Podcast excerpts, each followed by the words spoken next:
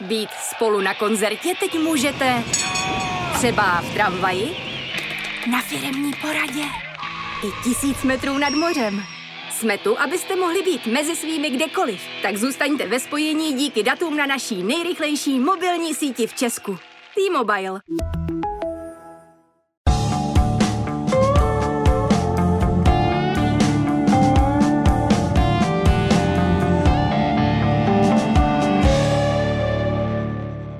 Největší chyba, a kterou jsem v trenérské kariéře udělal, když jsem ve finále mistrovství Evropy proti Německu v Anglii vystřídal v osmdesáté sedmé minutě Poborského, který byl nejlepší na hřišti. Až po čtvrtstoletí mi došlo, že nás to nejspíš připravilo o zlato. Karle, jak se poslouchají slova trenéra Dušana Uhrina, který vás dovedl před dvaceti šesti lety k evropskému stříbru, jež vám otevřelo celý fotbalový svět? No, tak samozřejmě je to, hezky se to poslouchá, na druhou stranu takové asi černobílý to není úplně, kdybych na tom hřišti zůstal, tak nevím, třeba by se stalo něco ještě horšího, nebo ono asi nic horšího už nás v tom zápase sportovně potkat nemohlo, ale hezky se to poslouchá, ale na kdyby se nehraje a prostě pro nás je to pryč. Vzpomněl jste, vzpomněl jste si na tahle slova, když jste před pár dny slavil kulaté padesátiny, nebo spíš připomněl vám je někdo? Tak musím říct, že rozhovorů jsem udělal pár nebo spousta všelijakých. Samozřejmě bylo to bilancování za kariérou, takže celý tohle sto euro v devadesátém šestém bylo tématem a, a, a, a samozřejmě na tuhle větu konkrétní ne, ale, ale to euro bylo povedený a, a vzpomínám na něj rád i dneska. Už úvod dnešního podcastu Sportu tečka cé zet vám určitě napověděl, že naším hostem je jeden z nejslavnějších, nejobdivovanějších a nejobletovanějších českých fotbalistů z let na přelomu milénia Karel Poborský. Takže buďte vítán u mikrofonu, Karle, a dodatečná gratulace k padesátinám. Děkuji a děkuji za pozvání. Samozřejmě i od nás a našich čtenářů a posluchačů. Připojuje se Radek Malina, šéf fotbalové rubriky Sportu tečka cé zet a práva. Já si dovolím pro, prozradit, že jste životní kulatiny neslavil, Karle, v tuzemsku, ale v Itálii, zemi pro vás zaslíbené, milované. Uh, tak je to jedna z mých oblíbených destinací, ale, ale v podstatě vyšlo to tak, že jsme, že jsme byli na horách lyžovat a pro mě to zase, samozřejmě ta padesátka je takový asi milník, ale já díky tomu, že se cítím ne, furt naštěstí zaklepu, aktivní, na svůj věk zdravej, tak jsme ho trávili na lyžích a, a prostě akorát v podstatě ta padesátka do toho vlezla. Jak moc vás ještě, Karle, třeba poznávají v Itálii, když vyrazíte? Chápu, že na lyžích je to asi složitý, ale obecně, když dorazíte do Itálie. Tak musím říct, že samozřejmě v Helmě e, jsem skovaný dostatečně. E, na hotelu podle jména si toho lidi všimnou, ale, ale prostě roky zastavit nejde, vizáž už je taky naprosto jiná, takže už mám klid, musím říct. Bylo to tehdy velké rozmýšlení, když jste opouštěl Benfiku a mířil jste e, vlastně do Itálie, protože v Portugalsku asi ten styl vám byl ušitej na míru, hodně jste si mohl pohrát s míčem, bylo to asi od, naprosto odlišné proti předchozímu angažmá v Anglii. Je to tak, Portugalsko na žití a i fotbalově e, byla nádherná země, byl jsem tam tři roky, e, ta soutěž nemá takovou kvalitu jako anglická, jako italská, těch zápasů opravdu kvalitních nebo soupeřů je tam pět, možná šest v té lize. Takže na život, na život deset měsíců v roce, v podstatě léto, třicet stupňů. Byli jsme na, na vlastně téměř na pláži, nebo pěšky na pláž jsem to měl. Takže i pro rodinu to bylo krásný, krásný tři roky a já osobně na Portugalsko nedám dopustit. Karle, pokud si vzpomínám, tvořil jste společně s Pintem páteř týmu, figuroval jste v nejlepší jedenáce portugalské ligy, fanoušci vás tam zbožňovali, srovnávali vás dokonce s Maradonou po té, co jste v zápase s Bragou prošel pomalu přes celé hřiště a skóroval. Ty fotbalové zážitky byly asi ohromné. Ne, tak je pravda, že vlastně hned po půl roce, co jsem tam přišel, jsem byl vyhlášený nejlepší cizinec ligy, což, což bylo dobrý, protože Brazilci nejsou braní jako cizinci, nebo tenkrát nebyli, nevím, jestli se to změnilo. Takže jich tam bylo opravdu obrovská spousta a prosadit se mezi nimi nebylo jednoduchý. No a vlastně Benfica se říká v Portugalsku, že z desíti lidí osm fandí Benfice, takže my, ať jsme hráli doma nebo venku, tak všude jsme měli obrovskou podporu a prostě Benfica je tam číslo jedna a já díky tomu, že se mi dařilo, tak jsem byl hodně populární v Portugalsku. Jaký pro vás, Karle, bylo přijít do Portugalska, který jste vlastně o pár měsíců dříve vyřadil na mistrovství Evropy tím parádním lobem? Je to tak, musím říct, že paradoxně mi to strašně pomohlo, protože všichni věděli, kdo jsem, fanoušci se na mě těšili, i spoluhráči, vlastně João Pinto, Nuno Gomes a tadyhle ty, vlastně, který byli součástí portugalského výběru, tak i ty mě přijali velice vřele a, a já si myslím, že mi to, že mi to hodně pomohlo. Takže vám nepřipomínali vyřazení na evropském tak šampionátu? Tak připomínali, ale, ale, ale v dobrým. Nebylo to tak, že, že by na mě někdo hulákal, ani vlastně z fanoušků. Spíš naopak, všichni věděli, kdo jsem a, a, a že fotbal hrát umím a, a mě to, jak už jsem říkal, hodně pomohlo. Vy jste, pokud si vzpomínám, zažil v Benfice i trenéra Mourinha. Je to tak, je to tak, těch trenérů za tři roky jsem jich tam zažil asi osm, byl to takový velký blázinec, my jsme, furt jsme byli druhý, vlastně ligu jsme nikdy nevyhráli, takže, takže to samozřejmě po každé sezóně byla katastrofa nebo po nějakým, po nějakým vlastně výpadku herním se i hned měnil trenér a, a bylo to takový od zdi ke zdi a jeden z nich byl i trenér Mourinho, ano. On tam vlastně začínal jako, tuším, překladatel, pak jako asistent a pak dokonce trenér. Tak on byl vlastně překladatel jednoho, jednoho z trenérů v, v, v Barceloně, kde pak byl vlastně působil i v roli asistenta, jako jeho první, první štace, kde byl hlavní trenér, byla, byla Benfica, ale byl tam, já nevím, do konce sezóny nějaký třeba tři, čtyři měsíce a, a vlastně po sezóně By, mu nebyla prodloužená smlouva, protože jsme, jsme nevyhráli ligu, tak to bylo velice emotivní a musím říct, že už tenkrát on, on bylo vidět, že, že je velký, velký trenér a, a myslím si, že to mužstvo, i když tam byl krátce pár měsíců, tak, tak všichni jsme litovali, že, že nezůstal díl. Takže už v něm byly uh... takové nějaké indicie, že z něho vyroste velký trenér tehdy? Jo, musím říct, že ano, že hlavně z Barcelony, že si přinesl spousta věcí a, a pro nás to bylo zajímavé, ale i lidsky vlastně seděl každý ráno s kafem v šatně. V podstatě, než se začalo trénovat, tak to byl jeden, jeden z nás, spíš, tak, spíš blíž jakoby spoluhráč až na hřišti. Tam jasně, jasně při tréninku dominoval a věděl, co chce, věděl, jak to chce vysvětlit, uměl to vysvětlovat a, a vlastně po tréninku zase bavil se o rodinách, o dětech. Prostě bylo to, bylo to takový lidský a bylo to velice příjemný. Často se, Karle, řeší, že on je takový specifický a rozebírá se právě ten jeho vztah k hráčům. Je tedy takhle otevřený, že dokud není na hřišti a neplní to, co si připraví na trénink, tak je prostě vstřícný a rozebírá všechno a je otevřený jakýkoliv debatě. Musím říct, že, že pravděpodobně tohle to byla jeho první štace jako, jako hlavního trenéra a po létech, nebo dneska, když ho vidíme, vidíme i co se bavím s hráčema, který, který potom pod ním působili nebo měli s ním nějaký, byli s ním v kontaktu, tak i ta jeho pozice, vstřícnost, otevřenost se, se hodně změnila, ale, ale jak už jsem říkal, tenkrát, když se nám nedařilo, tak, tak on na tiskovkách to bral všechno na sebe, stál za tím týmem, ten tým mu věřil a, a pro nás to byl dobrý trenér a, a nebyl problém se pro něj obětovat. Měl jste možnost se s ním sejít ještě po letech? Ne, musím říct, že, že od té doby jsme na sebe nenarazili a ne, ne neviděl jsem. Když jste, Karle, vlastně opouštěl Portugalsko, tak do Itálie vás zlákal Pavel Nedvěd. Tušil jste už tehdy, nebo měl jste nějaké indicie, že záhy vás opustí a zamíří do Juventusu? Ne, tak neměl. Samozřejmě, že ne. Pavel mi v tom hodně pomohl. Uh, oni scháněli, nebo Lazio schánělo pravýho záložníka, tam tenkrát byl Attilio Lombardo vlastně jedinej. Uh, alternoval tam Mancini tenkrát, uh, který vlastně odehrál poslední vlastně zápas se mnou a, a tím, tím ukončil svoji kariéru a nastoupil, nastoupil jako, jako hráč. No ale vlastně já jsem tam přišel, uh, přišel uh, někdy v půlce týdne jsem přijít, prodělal jsem zdravotní testy, uh,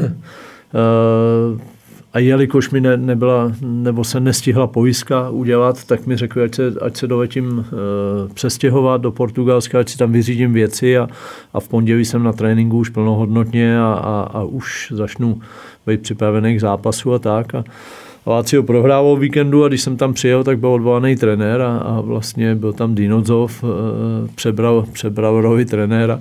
Takže to bylo velice pro mě takový ne, ne úplně pozitivní úvod, když, když mě vlastně kupoval trenér, který tam tři dny potom nebyl. Ale musím říct, že hned vlastně do prvního zápasu jsem nastoupil a, a, a s Pavlem se nám dařilo, jemu samozřejmě, samozřejmě víc. Pavel pak přestoupil do, do Juventusu, já jsem tam zůstal sám, ale i na tyhle ty roky vzpomínám strašně rád. Dino Zoff, to je italská fotbalová legenda. Jaké to bylo pod ním hrát? Vám hodně věřil, hodně vás stavil? Musím říct, že jo, pro, pro mě to bylo příjemný právě proto, že mi věřil, ale i on, jako, možná jako bývalý golmán, už přece jenom starší generace, tak z fotbalu vůbec nedělal vědu, na tréninkách jenom pár vždycky cvičení, něčeho, víceméně jsme hráli furt fotbaly, nedělal z toho žádnou vědu a, a paradoxně i, i to mužstvo se, nebo já výsledkově se mu nedařilo předtím, i to mužstvo se uklidnilo a začali jsme vyhrávat a vlastně skončili jsme někde čtvrtý na, na pohárových příčkách potom, takže, takže nakonec to bylo vyhodnocený jako relativně úspěšná sezóna a, a já jsem hrál hodně, relativně se mi dařilo, takže pro mě to bylo příjemný angažmá. Během toho angažmá docházelo stejně jako v Portugalsku k výměnám trenérů. Bylo to pod Zoffem nejšťastnější nebo nejlepší období pro vás? No tak v Itálii asi ano. V Itálii ano, už, už podle toho, co jsem říkal, pak tam přišli další, další trenéři a, a tam, už to bylo, tam už to bylo jiný. Samozřejmě to mužstvo bylo velice kvalitní, s, já nevím, se spoustou Argentinců tenkrát, který tam byli, Verón a, a takovýhle kluci, spousta italských reprezentantů. Takže to mužstvo mělo kvalitu a, a druhý rok jsme se chtěli rvát o titul. Hráli jsme Ligu mistrů, v které se nám teda nedařilo, vypadli jsme hned ze skupiny. E, tak to bylo zase takový všelijaký, ale, ale jak už jsem říkal, mě italský fotbal docela vyhovoval paradoxně. Paradoxně a zažil jsem tam dobrý sezóny. Vy jste říkal, že jste uh, chtěli hrát o titul, nakonec jste k tomu titulu vy sám pomohl Juventusu a, a Nedvědovi. Když jste, v posled, a když jste tam porazili milánský Inter, vy jste dal dva góly a Pavel Nedvěd mohl z Juve slavit. Je to tak, musím říct, že paradoxně ten příběh byl takový, že ještě večer, nebo s Pavlem jsme ve spojení do dneska, ale večer jsme si volali před tímhle zápasem, oni hráli někde venku, ale na někom slabým. Pavel říkal, hele, my, my stoprocentně vyhrajeme a vy musíte porazit Inter, protože nám to nebude stačit. A já jsem se tomu smál a říkám, hele, neboj se nic, zítra dám dva góly, což jako pro mě dát dva góly v Itálii byl, bylo složitý. A jsme se tomu oba, oba smáli a on říkal, no dobře, tak já ti zítra zavolám a uvidíme. No nakonec jsme vyhráli čtyři dva. Já dal dva góly a, a Juventus získal, získal titul, takže mi pak volal. Vlastně smějeme se tomu do dneska, do dneska a i tohle to jsem rád, že to takhle dopadlo. Pavel mi hodně pomohl do Itálie a, a, a já mu to mohl v uvozovkách aspoň takhle vrátit. Když jste, Karle, zmiňoval ten nástup do Itálie, vážně vám zatrnulo po výměně trenéra, nebo ani ta pozice, kterou jste měla, přicházel jste jako hvězda, jako negarantovala v klubu, jakým Lazio bylo jistotu, že i po výměně trenéra taková posila zůstane v sestavě a bude hrát okamžitě? No, tak samozřejmě, že mi zatrnulo, není to nic příjemného. příjemného. Já jsem byl vlastně na dvou tréninkách a pak jsem odlítal a když jsem se vracel, jak tam byl jiný trenér, Lazio bylo tenkrát, i když se mu výsledkově ne, nedařilo, tak tam bylo na, našlapaný vlastně vesměs reprezentantama, tam kromě těch mladých kluků, tam byli Portugalci, Italové, spousta Argentinců, vlastně Pavel, my Češi, a, takže tam jako víceméně byla povinnost být reprezentant a, a nikdo tam neměl nic úplně jistého, takže ano, ve mně, ve mně zatrnulo. A, Ale naštěstí vlastně hned od toho prvního zápasu jsem viděl, že, že trenér, trenér Zoff se mnou nemá problém, ba naopak, že nám důvěřuje s Pavlem a, a vlastně už před tím zápasem si mě vzal na snídani, respektive oba s Pavlem, a, a říkal, že, že, že chce to na nás, aby jsme hráli oba a aby jsme hráli vlastně takový ty záložní křídla oba dva, aby jsme se dostávali do koncovky, aby jsme připravovali šance a, a tohle vlastně obou nám vyhovoval celou kariéru, takže i, i ten systém, který on zvolil, byl pro nás, nebo konkrétně pro mě, dobrý a, a, a mě se pod ním dařilo. Když se zmínil všechno ta jména, která v Láciu tehdy, tehdy byla, všechny ty velké, velké hráče, kteří tam působili, byla to nejtvrdší konkurence, s níž jste se setkal?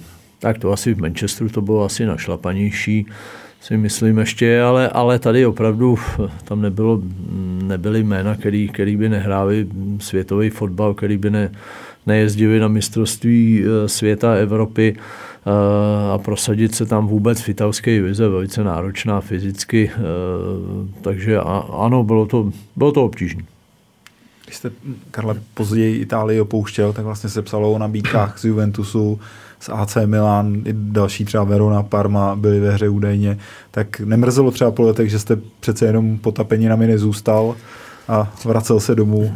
Ne, tak musím říct, že třeba z Juventusu jsem nabídku neměl, z A C Milan taky ne, potom jsem měl z Interu s odstupem času a měl jsem tady na těch v úvozovkách menší kluby italský, italský, ale my prostě jsme se chtěli vrátit už kvůli dětem a, a já jsem dostal konkrétní nabídku ze Sparty, která byla dobrá, mužstvo na Spartě bylo, bylo relativně taky dobrý, sílu mělo, byla tam vidina Ligy mistrů, kterou jsme potom hráli, takže já jsem se vracel do klubu, který, který byl stabilní, který, který měl před sebou relativně dobrý, dobrý zítřky, jak se říká, a vůbec toho nevituju. Je velký dilema pro hráče vašeho kalibru při tom, co jste během těch let venku prožil, řešit, jestli se vrátit, protože po návratu řada hráčů doma zrovna snadnou cestu neměla. Je to tak, nebylo to lehké. Na druhou stranu mě to třeba usnadnilo v uvozovkách, že Lazio, vlastně pan Kranioty, majitel, se dostal do vazby, do obrovských problémů, vlastně tam, tam Lazio mělo obrovský problémy, pak muselo dát z, z, garance nějaká banka, aby vůbec ten klub neza, nezanik, neskrachoval. Takže oni v podstatě nepodepisovali nikoho. My jsme se bavili o nějakém prodloužení, ale vlastně tyhle ty trable vlastně to vyústilo i, že, že Pavel odešel do Juventusu a, a vlastně vesmě spoustu hráčů, takových těch opravdu nej, nejlepších, co tam byla v Láciu, odešla, byla zpeněžena, takže i tohle to napomohlo tomu, že, že to rozhodování nebylo tak úplně těžké. Tam byly takové bouře fanoušků, pokud si vzpomínám, v souvislosti s hrozícím krachem. Je to tak, i, i fanoušci v Itálii jsou, a, a vlastně Lazio má ortodoxní, e, velice tvrdý jádro a, a i, i, i z tohohle pohledu to bylo velice složitý. Když jste zmiňoval, jak jste si udělal rychle jméno v Portugalsku, tak kteří fanoušci byli u vás na prvním místě? Byli to Italové nebo příznivci v Portugalsku? No, tak asi v Portugalsku jsem to odehrál víc, takže asi, kdybych si musel vybrat, tak bych řekl portugalský, mě znali víc a, a i ta liga byla přece jenom slabší, takže jsem si mohl mnohem víc dovolit a, a, a ty diváci tam to samozřejmě ocenili, tam mají rádi technický hráče v Portugalsku, takže asi portugalský. Karle, teď jste slavil padesátiny v Itálii a zrovna v době, kdy se ponořila do fotbalového smutku, protože po druhé po sobě nepostoupila na mistrovství světa a poté, co v baráži vypadla se Severní Makedonii. To muselo být pro Itálii strašná rána. Je to tak, tohle je jejich národní tragédie. Vlastně po druhý se nedostali na mistrovství světa za sebou. Paradoxně teď z Makedonii, kterou přestříleli snad čtyřicet pětku, asi dvěma, což je úplně ne, ne, na fotbal neskutečný. Přesto, když jsem viděl jenom sestřih, tak, tak žádný velký šance neměli. Uh, takže asi italský fotbal, dalo by se říct, že, že možná prožívá nějakou, nebo bude muset prožít nějakou generační obměnu, ale, ale jak už jsem viděl FIFU, tak prav, možná se tam, se tam stejně dostanu. Jak se říká, všichni jsme si rovní, někdy jsme si rovnější, tak, tak díky tomu, že ty nepouštějí ženský na, na stadion, tak budou vyloučený, což je pro mě nepochopitelný, absolutně, ale taková tragikomedie, že, že nakonec Itálie se tam možná dostane.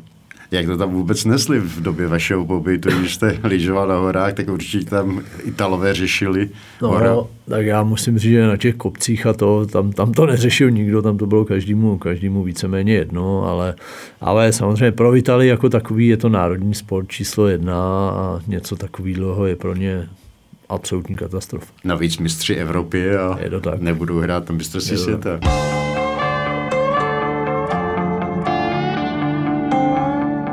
Musel to pro ně být, Karle, šok, když vyhráli vlastně před pár měsíci evropský titul a opájili se radostí. Vlastně pořád se to připomíná, neustále média tamní to zmiňovali.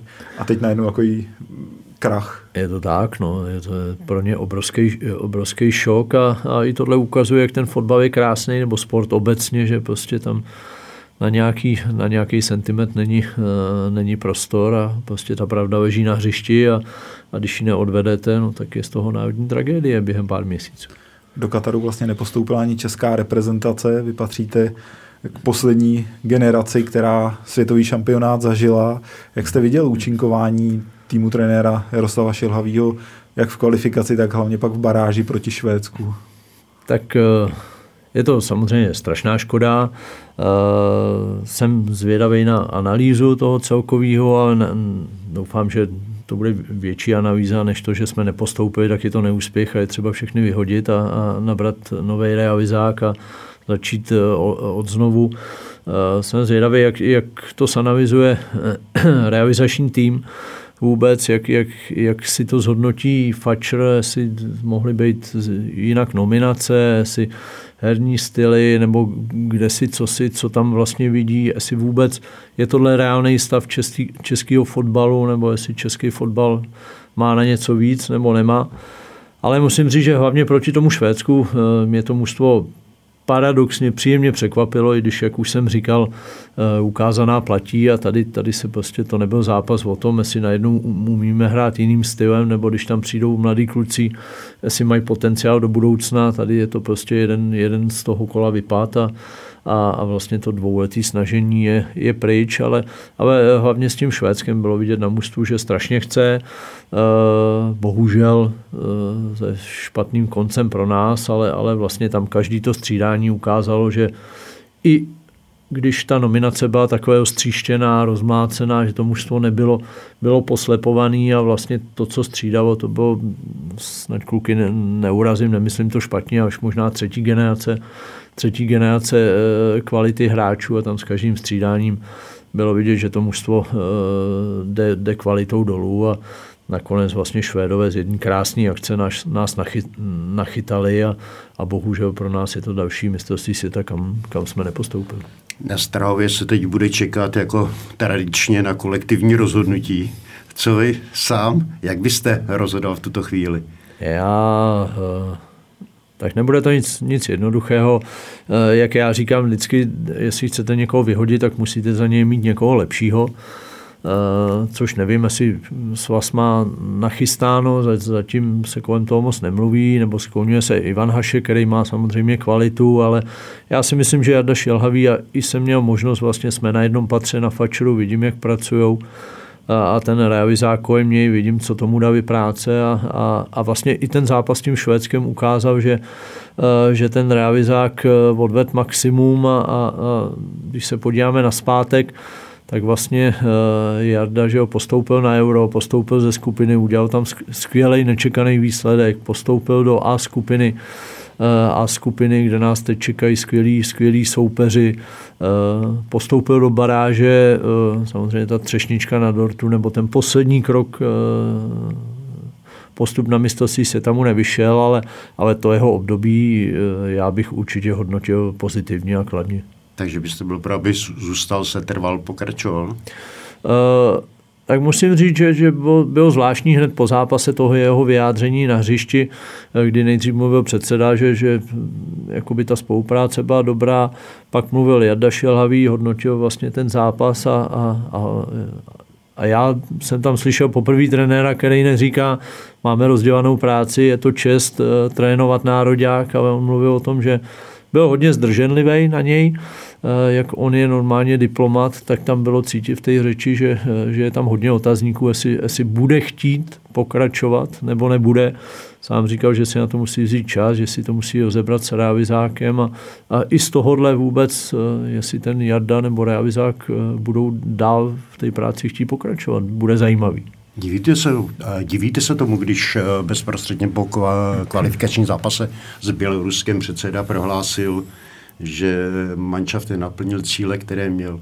To je přece jenom takové vyslovení nedůvěry, které pak se sice Fousek snažil zahladit, ale ten osten tam v tom člověku tam určitě zůstává. A vlastně jsme viděli tu reakci Jardy Šilhavýho, který je velký diplomat a nesmírně hodnej člověk lidsky, možná až moc na takovouhle pozici, jakou zastává, tak jsme viděli, že se proti tomu vlastně i hned velice, velice rázně rázně e, proti tomu postavil a, a vlastně pak ty další dny to oba jakoby dementovali, ale, ale nevím, jestli to bylo úplně šťastný, e, šťastný vyjádření v ten daný okamžik, protože všichni věděli, že je před náma baráž, do který jsme postoupili už vlastně díky, e, už, už dřív před skončením e, jsme věděli, že, že nemusíme být druhý, aniž bychom šli do baráže, takže to asi té návadě tomu klimatu určitě nepomohlo.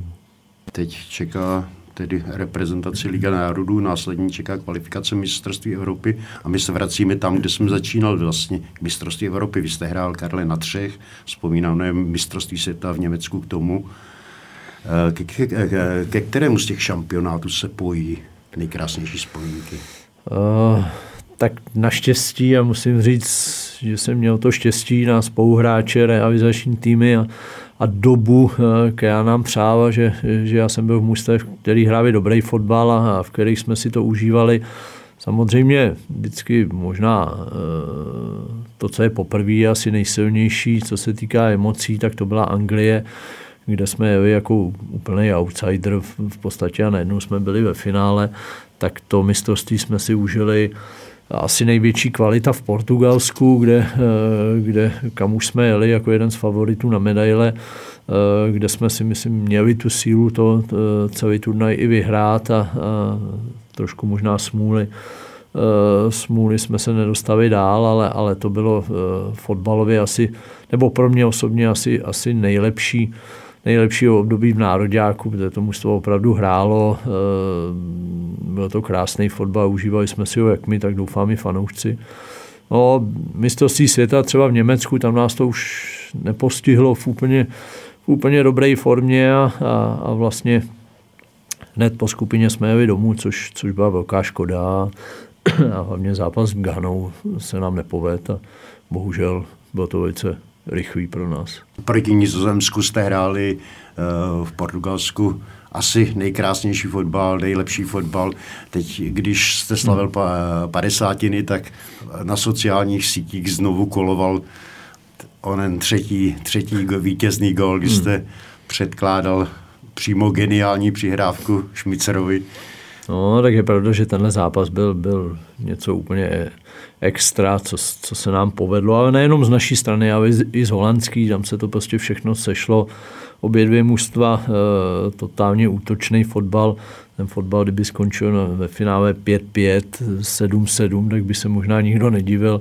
Opravdu to byl, to byl krásný, krásný fotbal, kde my jsme byli těmi šťastnějšími, ne asi lepšími, protože to by asi nebylo fér vůči Holandsku, co oni měli šancí a co i Petr Čech třeba vychytal.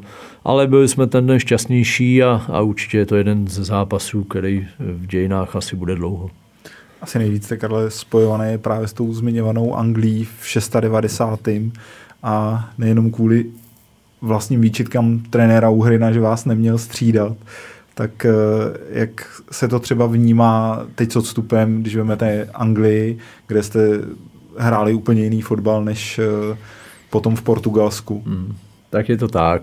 Musíme asi sportovně uznat, že v Anglii to nebyl žádný krásný fotbal, že to byla spíš destrukce a, a měli jsme skvělýho golmana, obrana fungovala, vždycky z jednoho, ze dvou, ze tří útoků jsme dokázali dát gól a, a, a v podstatě najednou jsme byli, najednou jsme byli ve finále, no, ale, ale zase, no, tak byl to dobrý, dobrý mix generací, kde vlastně ta moje generace, která začínala, se, se přidává k těm Kukům, Němcům a, a i, i k té generaci ještě asi dá Venca Němeček a, a Luboš Kubík a, a Míra Kadlec.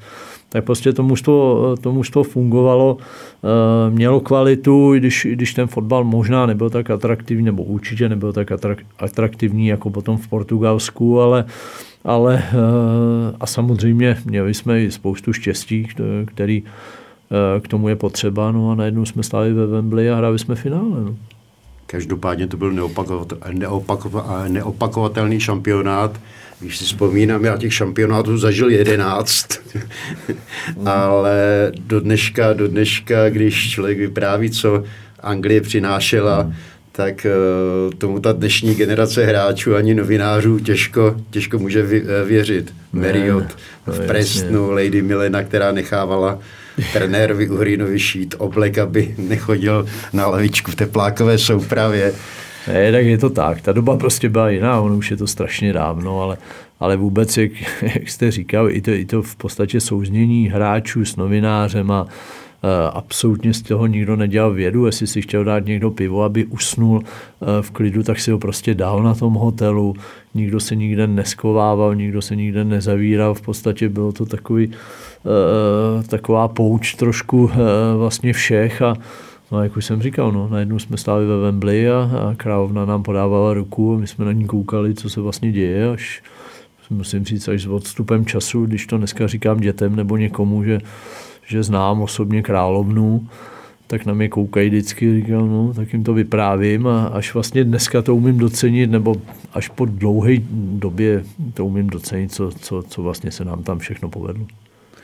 Když vlastně jste zažil a popisujete tu atmosféru, dokážete si představit, nebo jste rád, že jste neprožíval to, co třeba kluci o dvacet let později, kdy když dorazili na mistrovství Evropy do Francie, tak byli úplně uzavření, separovaní a pak často zaznívaly stesky, že i to se podepsalo na tom výsledku. Je to tak, ta doba je strašně jiná, teď samozřejmě covid to rozboural celý všechno a vůbec jim to nezávidím, ty srazy, když vidím uh, Libora Sionka, když se bavíme spolu, co všechno on musí dělat uh, kvůli covidu a uh, jak jsou na všechno připravení a nejsou, jak ty hráči jsou v izolaci a, a, a co to znamená strkatý mýdlo pomalu pod dveřma. E, není to určitě závidění a určitě ta radost toho není, není taková jako, jako my. My jsme byli banda kamarádů, který, který pokecali v úvozovkách, dali si pivo i na tom hotelu v klidu a, a, a prostě šli jsme se v úvozovkách bavit fotbalem.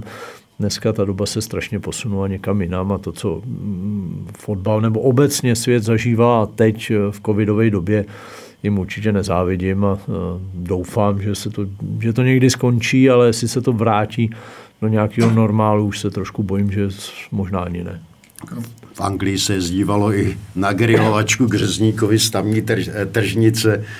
Když jste byli v Londýně, tak vás vyhnali z hotelu Sofitel, tuším, že se tak jmenoval, hmm. den před finále kvůli požárnímu poplachu. Těch zážitků tam bylo, hmm. Karle, miliony. Ne, je to tak, to bylo opravdu jedne, každý den přines něco, něco novýho a, a, a, a bylo to Bylo to zajímavé, no už je to pryč, ta doba je pryč.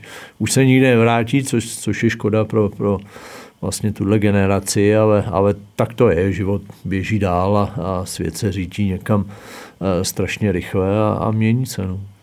Kromě toho, že jste v devadesátém šestém potkal královnu, tak se vám otevřel fotbalový svět a tehdy vlastně i v publikacích a i často v rozhovorech zaznívá, že na hotel za vámi dorazil trenér Ferguson. Tak jaká byla vaše reakce, nebo jak člověk reaguje, když přijde trenér takového jména? Ne, tak jak, jak už jsem taky říkal, tak zazvonil mi, mi vlastně telefon na pokoji a někdo říká, že je dole Ferguson, že tam mám přijít, ale, ale i díky tomu, co jsem říkal, tak tam takovýchhle v uvozovkách blbostí bylo na denním pořádku. Furt se něco dělal, furt někdo někoho chtěl nachytat na něčom. No tak jsem na to samozřejmě nereagoval. Když zavolal asi po pěti minutách znova a, a už, už to byl tenkrát, jestli to byl pan Vacek nebo někdo takový, říká, hele, neblbni, tady opravdu čeká Ferguson na tebe a i hned, ať si tady i hned. Tak jsem v podstatě se běž dolů, on tam stál, představil se, zeptal se, jestli mám zájem, měl bych zájem hrát za, za Manchester.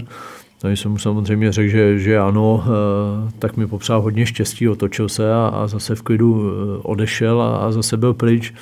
Já tam stál, koukal jsem vlastně na, na, na pana Vacka, jestli je to pravda nebo není. A, no a, a, Dnešní pravidla by to ani neumožnili, protože trenéři nesmí tak, no. na hotely, takže byste se do Manchesteru nedostal. No, ještě, že jsem žil ve staré době. Přitom bylo zajímavé, že Ferguson vždycky tvrdil, že si hráče ne, nevybírá na základě toho, jak zahrají na mistrovství světa nebo na mistrovství Evropy, že sleduje dlouhodobě, hmm. přitom vás si vybral na základě mistrovství Evropy. Je to tak, je to tak, tak on tam měl tenkrát Kančelskis, který začal mít problémy s ruletou a, a s takovýma věcma, který zrovna Ferguson nesnáší a, a vždycky na to dbal, aby byl klid po těchto, po těchto z těch věcí v kabině, takže se s ním velice rychle rozloučil a, a asi nahonem potřeboval, potřeboval to místo jakoby obsadit. No. Říkal jste si někdy, Karle, jaký to bylo štěstí, že teda nakonec zavolal i pan Vacek, a nebo přemítal jste, že jste mohl tím, že jste se domníval, že jde o nějaký vtípek z někoho ze spoluhráčů, odmítnout vlastně takovou štaci? No, tak, tak takhle jsem o tom ani nepřemýšlel, protože to dobře dopadlo, ale, ale taky se to mohlo stát, ale předpokládám, když už přišel do hotelu, takže že by jako asi... asi o to usiloval díl, nebo že by to nebylo, že kdybych přišel o minutu díl, tak už by tam nebyl, ale, ale opravdu tyhle vtípky to tam jelo furt, furt dokola, takže teoreticky se to stát mohlo. Když jste vlastně cestoval do Manchesteru na zdravotní prohlídku, kam vás doprovázel právě pan Vacek, jo, jo. Jeho jste zmiňoval, tak uh, ta cesta asi, nebo spíš ta prohlídka byla trochu dobrodružná, protože se traduje, že jste neměl sportovní vybavení u sebe.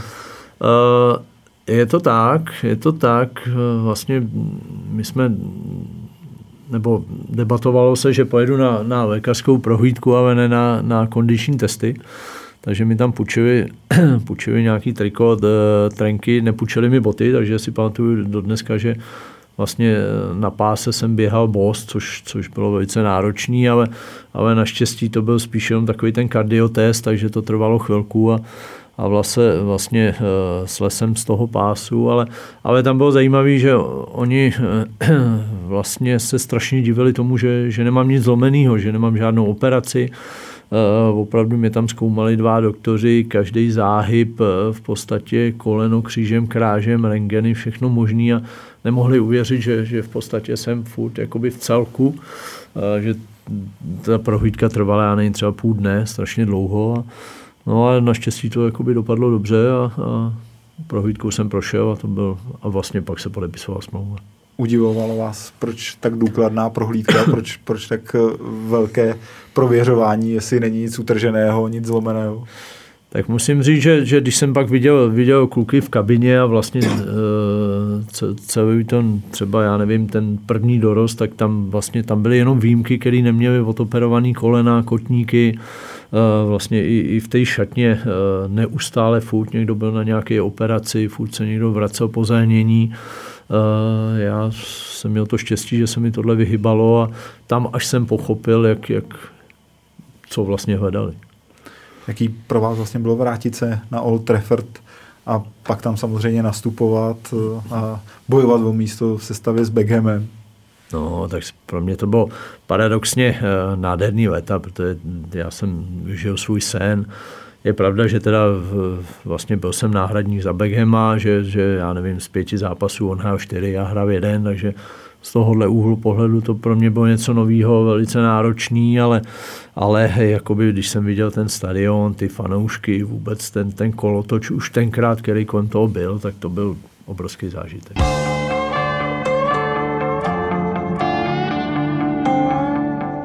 byl vlastně Beckham vycházející hvězdou, která tehdy teprve nabírala na slávě, na popularitě, jaký on byl vůbec šatně, jaký, jak, jaký vůbec byli spoluhráči v šatně. Tak on byl paradoxně, bo je furt takový jak, jakoby tichý kluk, hodnej, i, i za mnou chodil kolikrát, jestli něco nepotřebuji s něčím pomoct, jestli doma všechno funguje, nebo když jsme byli někde, někde na, na zápasech, uh, tak paradoxně on byl jeden z těch, který, mi, který nejvíc měli zájem mi pomoct, takže to bylo velice příjemný, ale mm, musím říct, tam vlastně vesměs všichni, tam nebyl problém, to mužstvo táhlo, táhlo velice, velice pohromadě a, a nestávalo se tam, že by někdo nějak vybučoval extrémně někam a, a, a co se týká šatny, tak to mužstvo opravdu fungovalo a asi to bylo vidět i na hřišti potom.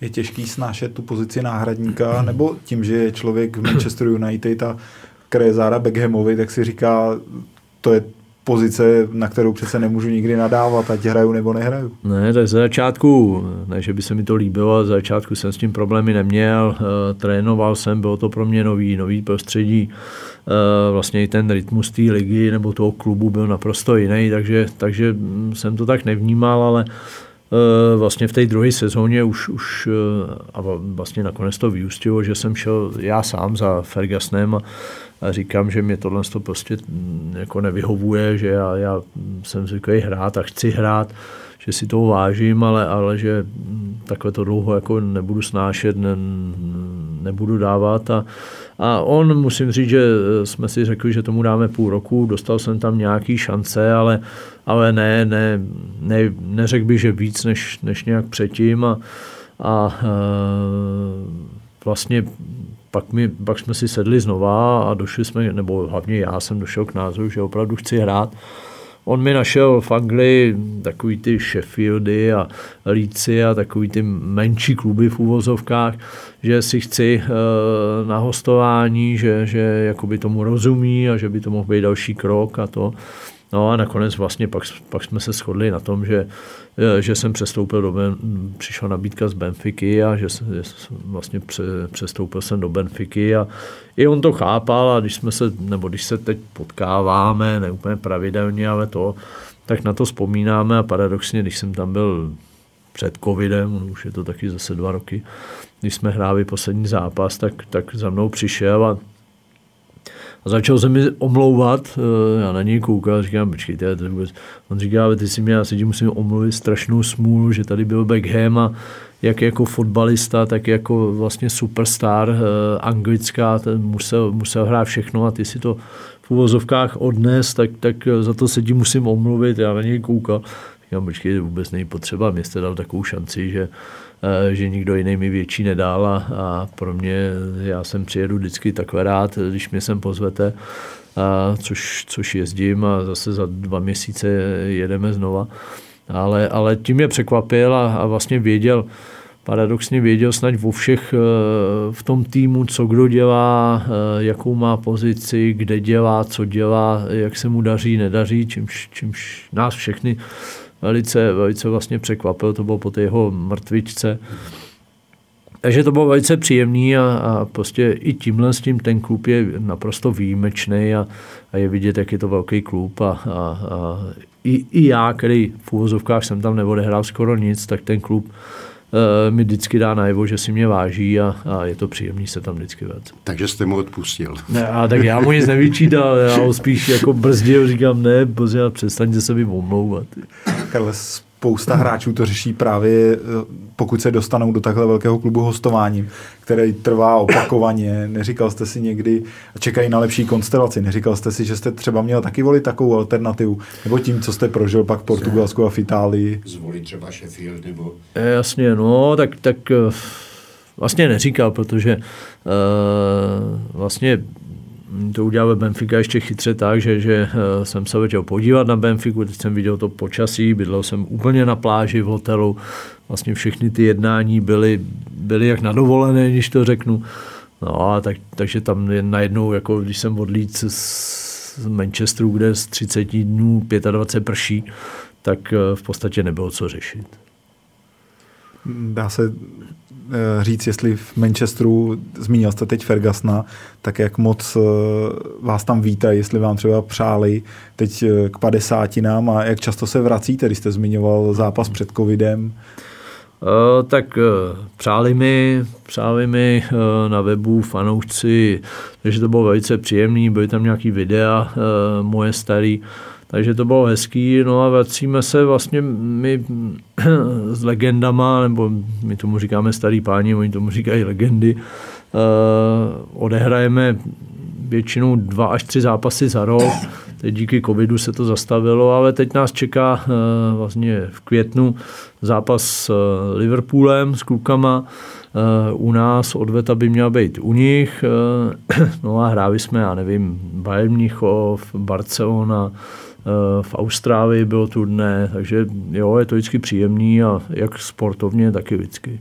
Ale když se tam potkáme, tak vždycky to začíná večeří s rodinama, druhý den je zápas, pak je after party, a nebo já nevím, já dělám v akademiích a děláme tam anglickou olympiádu a, a vlastně dvanáct výherců z celého roku, tak vždycky někam letíme, tak minule eh, jsme přes Manchester, nebo respektive přes země, jsme letěli na zápas Chelsea, strávili jsme tam asi tři dny s prohlídkou stadionu, šaten, vlastně, vlastně všeho a i ten klub se o nás postaral ze vším všudy.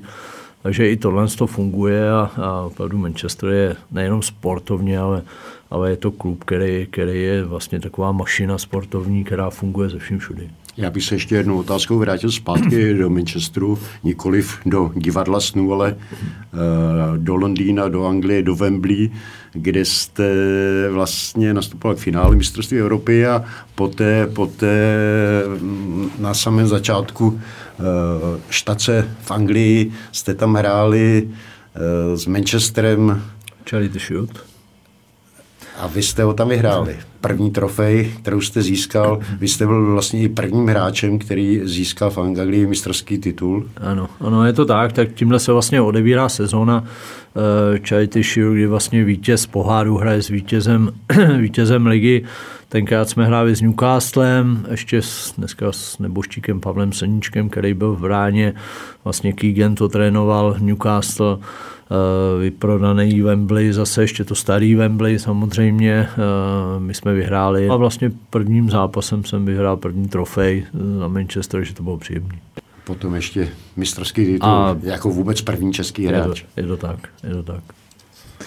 Jak teď vlastně v Manchesteru vzpomínají třeba na tuhle éru, anebo jak moc často se při těch vašich setkáních rozebírají ty aktuální výsledky, protože teď, jakkoliv jste zmiňoval, že Manchester je mašina, hmm. tak sportovně na hřišti to moc neklape. Je to pravda, teď poslední roky střídají vlastně po Fergusonově, je ta doba velice těžká pro klub, až, až asi nepředstavitelně těžká, což všem dochází až teď.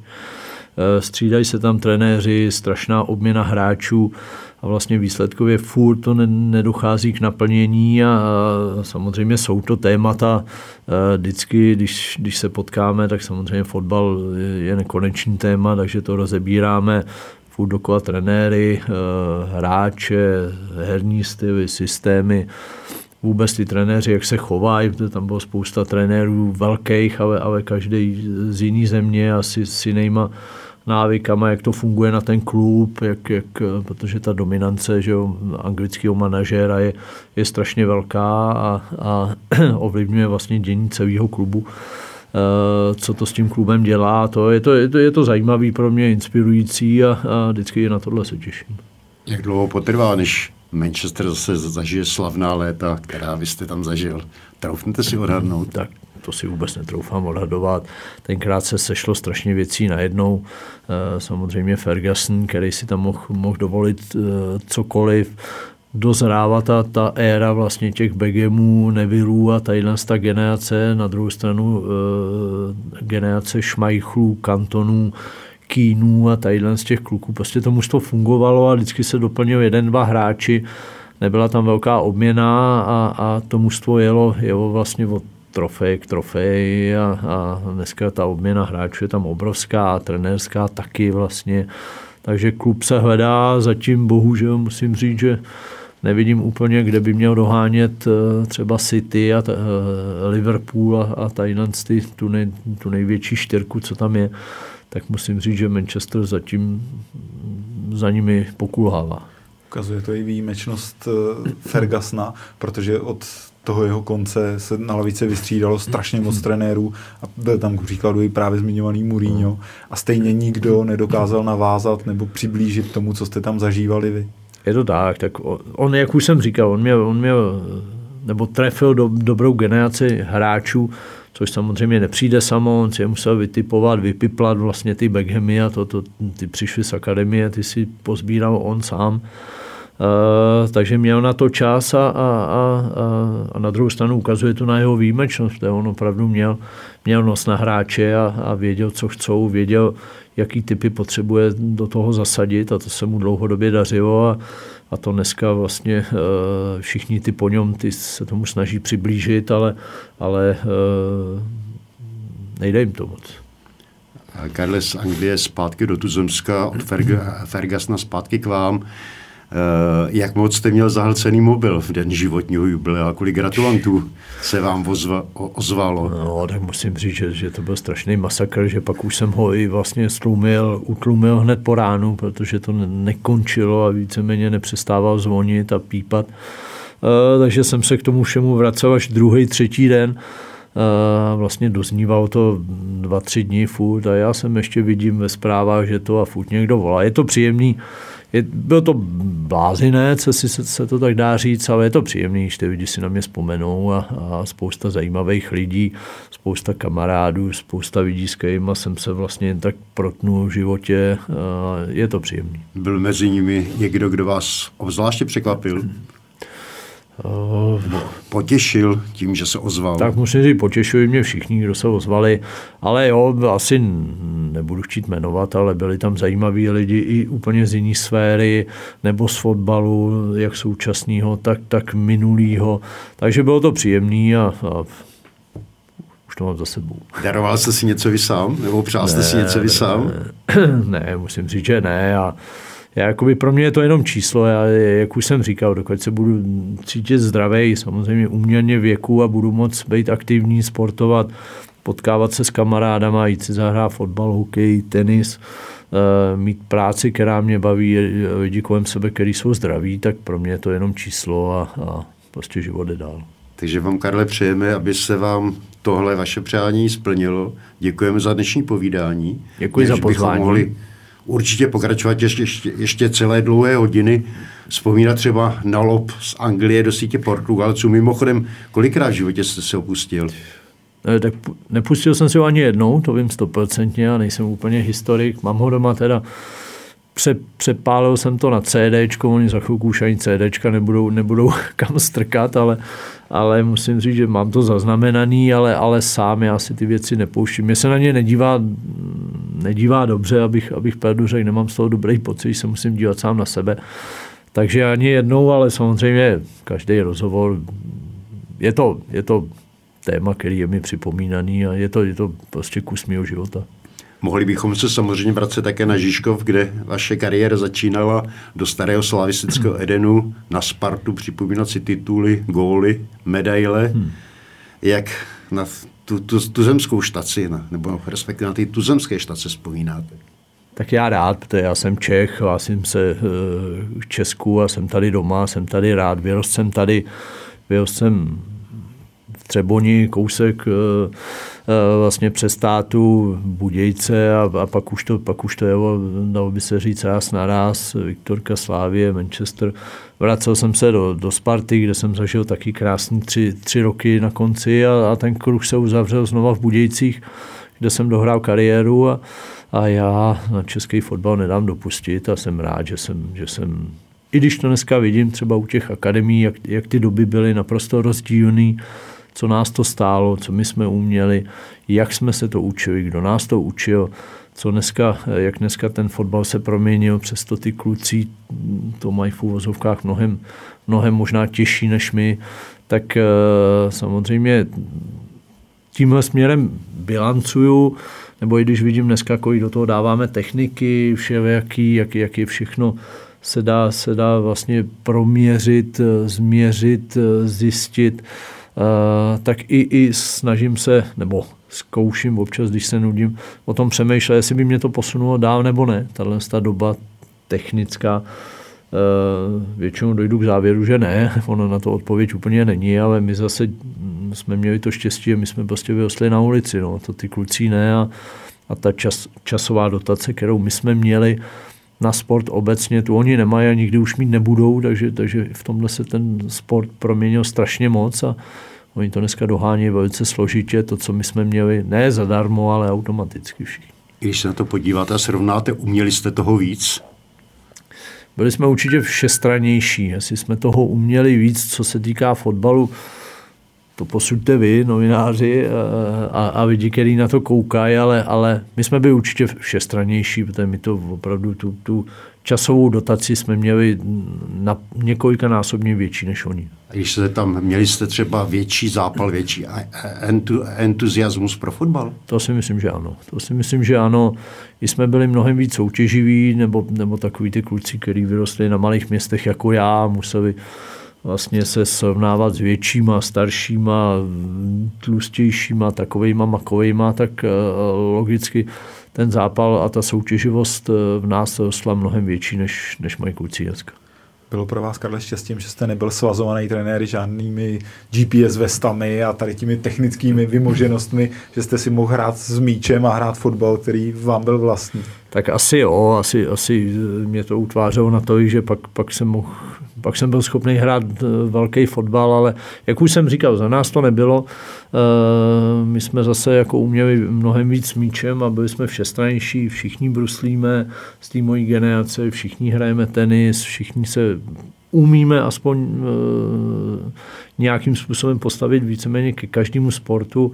My dneska já dělám u akademii a tam, když vidím, když máme gymnastiku, jak, jak půlka nejschopná už z těch vybraných jakoby lepších kluků udělat kotou dozadu, tak, tak je mi z toho smutno a, a vlastně doháníme to, doháníme to vlastně hodinama gymnastiky a úpolových sportů a dalších, dalších věcí. Vůbec v podstatě nemáme čas na fotbal, ale to my jsme získali automaticky tenkrát prostě jenom životem. Námětů na povídání by byla určitě ještě spousta, ale o tom snad někdy příště, protože věřím, že se ve studiu Sportu tečka cé zet zase někdy příště sejdeme. Teď se s vámi od mikrofonu loučí Zdeněk Pavlis a jeho hosté Radek Malina a Karel Poborský. Děkuji za pozvání, na shledanou, naslyšenou. Děkuji za pozvání, na shledanou.